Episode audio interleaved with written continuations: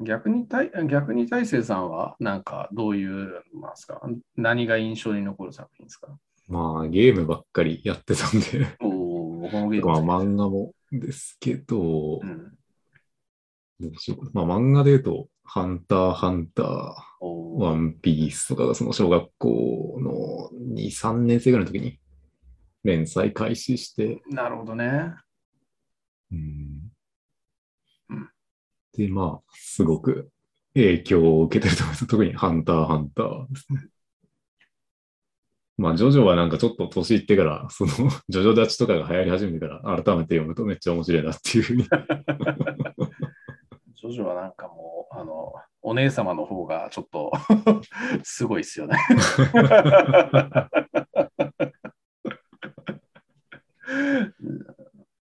あの樋口さんとまさかジョジョの話をしだすとは思わなかった。うん他の人にもなんか波及してますけど、そのジョジョをそうですね。そうだからでもあれをきっかけにしてね、僕のジョジョで好きなスタンドなんだろうな、みたいな話を思い浮かべて、そんな話しましたからね、一人喋り。うん。ジョジョはいいっすよ。いや、7部が好きなんですよね、7部が。7部 ?7 部？渋いっすビール、ボールラン。渋いっすね。僕も好きですね、7部ね。7部好きだし、なんかやっぱね、ジャイロがめっちゃいいなと思うんですよね。うん。うんなんかね、ああいう、こう、なんだかんだで熱いやつみたいなキャラが結構僕好きなんだなあってー思いますね。情に、情に熱くて性格も熱いみたいな。けど普段ちょっとめんどくさがりみたいな。めんどくさいそし、なんかちょっと変なやつだし、ちょっと行かれてるところもあるみたいな。まあでもあれ、行かれてるっつったら、ジョニーの方がよっぽど行かれてるんですかね。そんな感じ。うん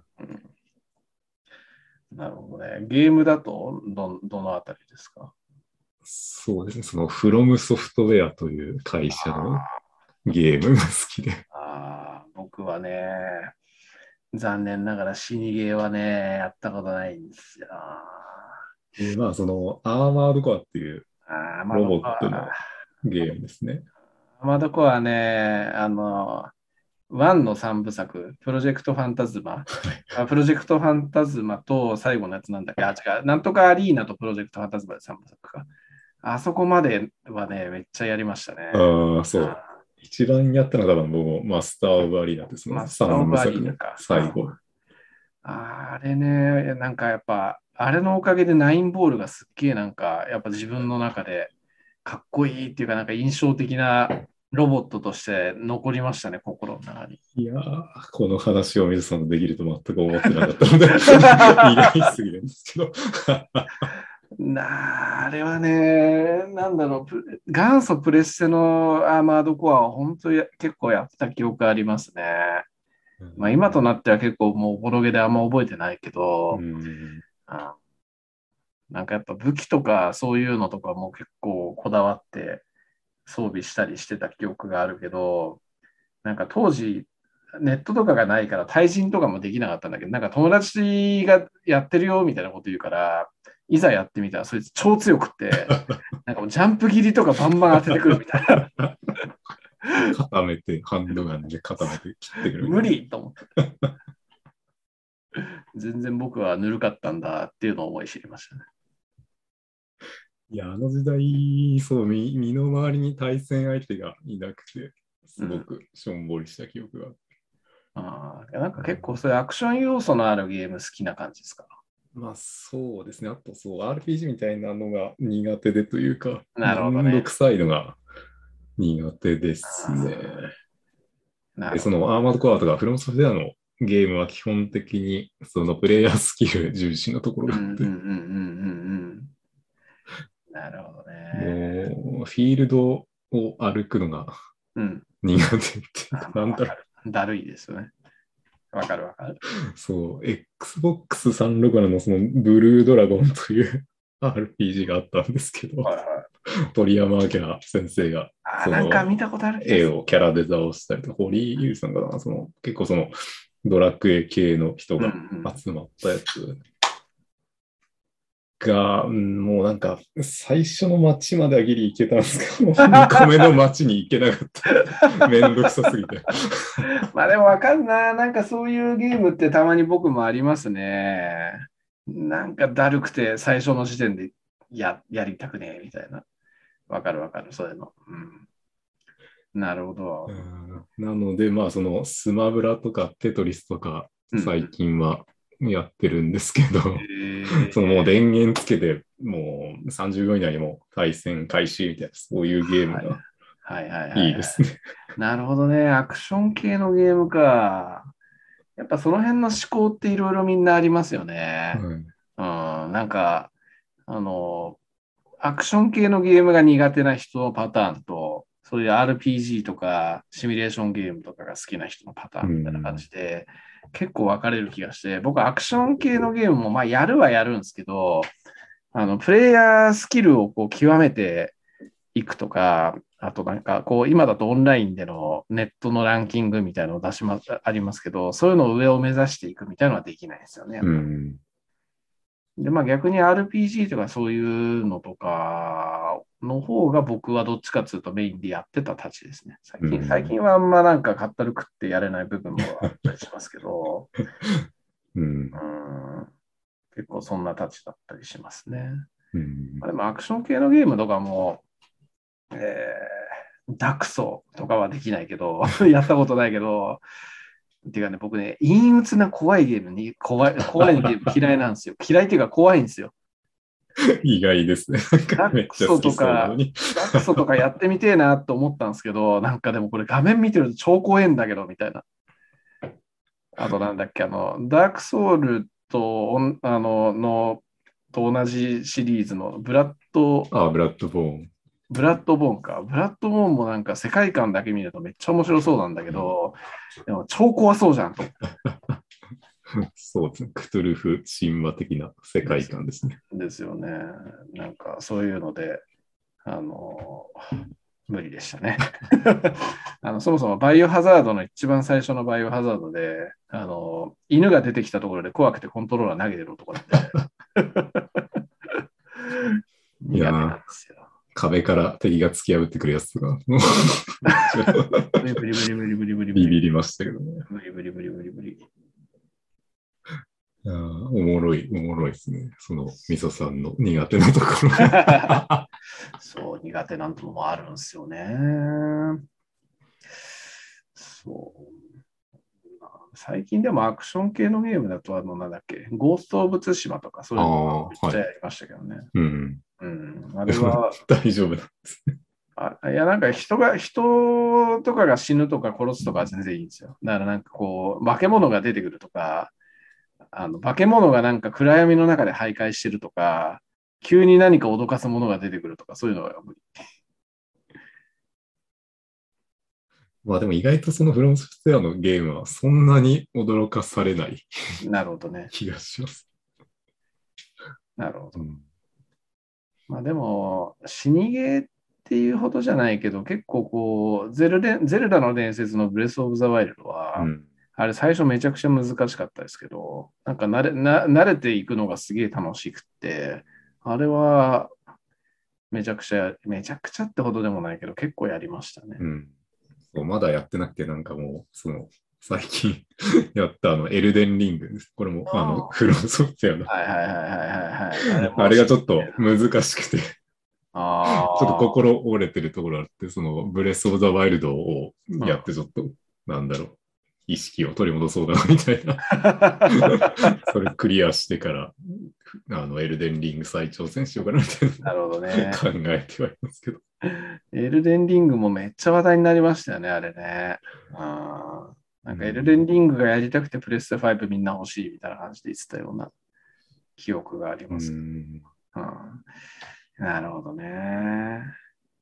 なんかまあ、そういうゲームをたまにやりたくはなって、たまにやったりはしてるって感じだけど、まあメインどころとしてはもうあれですね、馬娘を延々育て続けてるって感じ。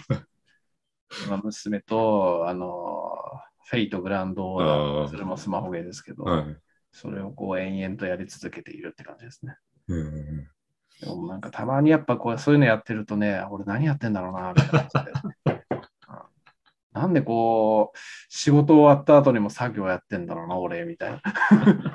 感じに思うことはありますね。いやー、そう、スマホゲーはあんまりやんなくて、うんうん。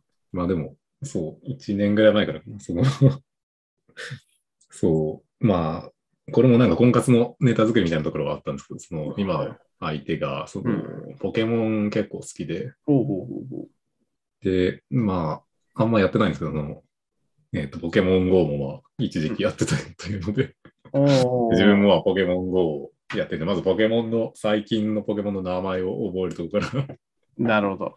やろうかなみたいなのやってたら、まあ、ポケモン GO でその、まあ、友人の、その、ぎもさんという人がいるんですけど、うん。まあ、それも同じ学校の同級生で、うん。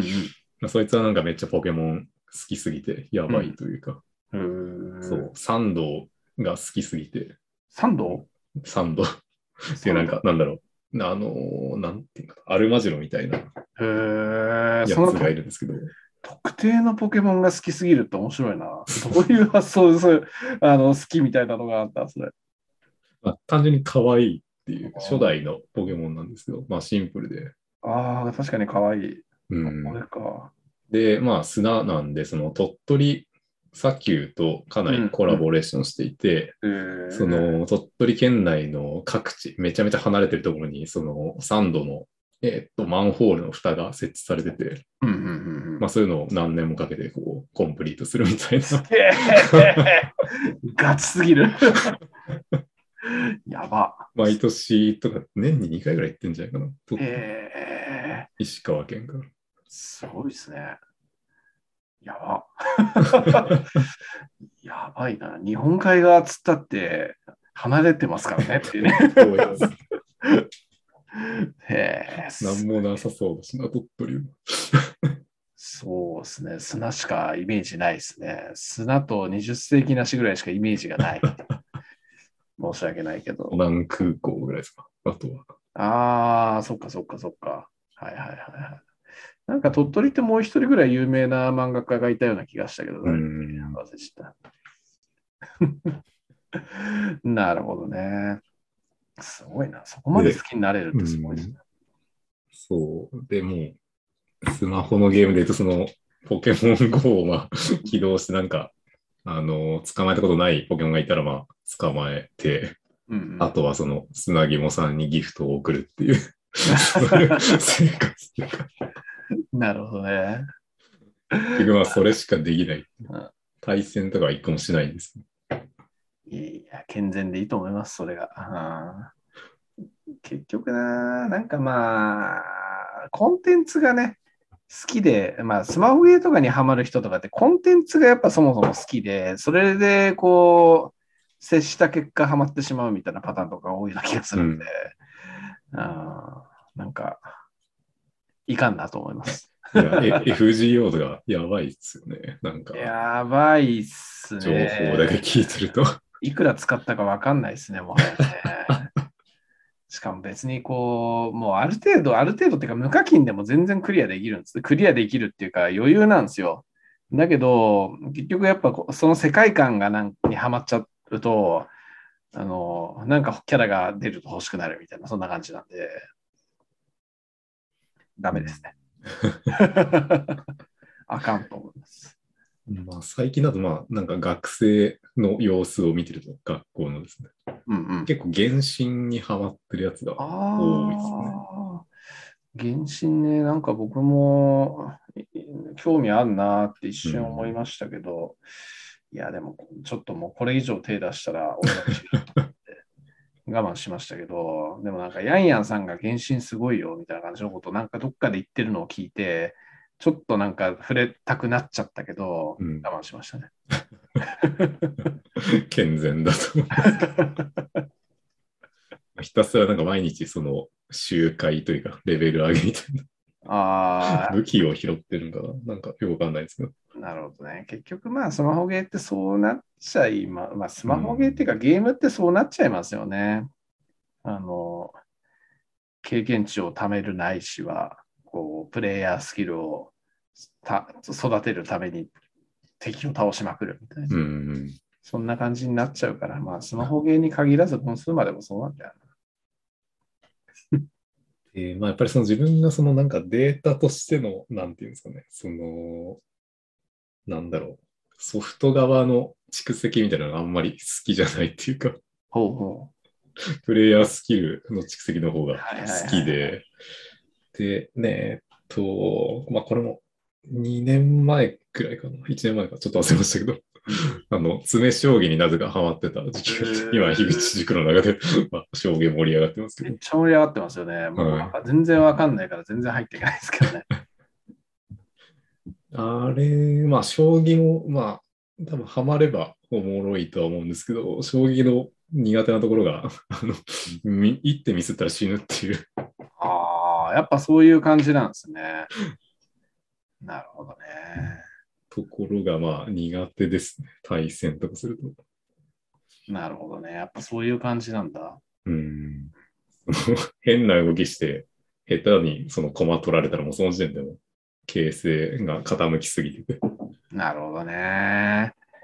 ああ、そういうもんなんだ。全然なんか将棋っていう、まあ、競技を見たこともあんまりない、みあんまりっていうかほとんどないから、なんかそこまでシビアだっていうふうには思わなかったな。そうなるほど。まあ、慣れてる人はもう多分それ全部見えてるから、なんか、その無意識にできると思うんですけど、初心者はちょっとわかんないんで、ど。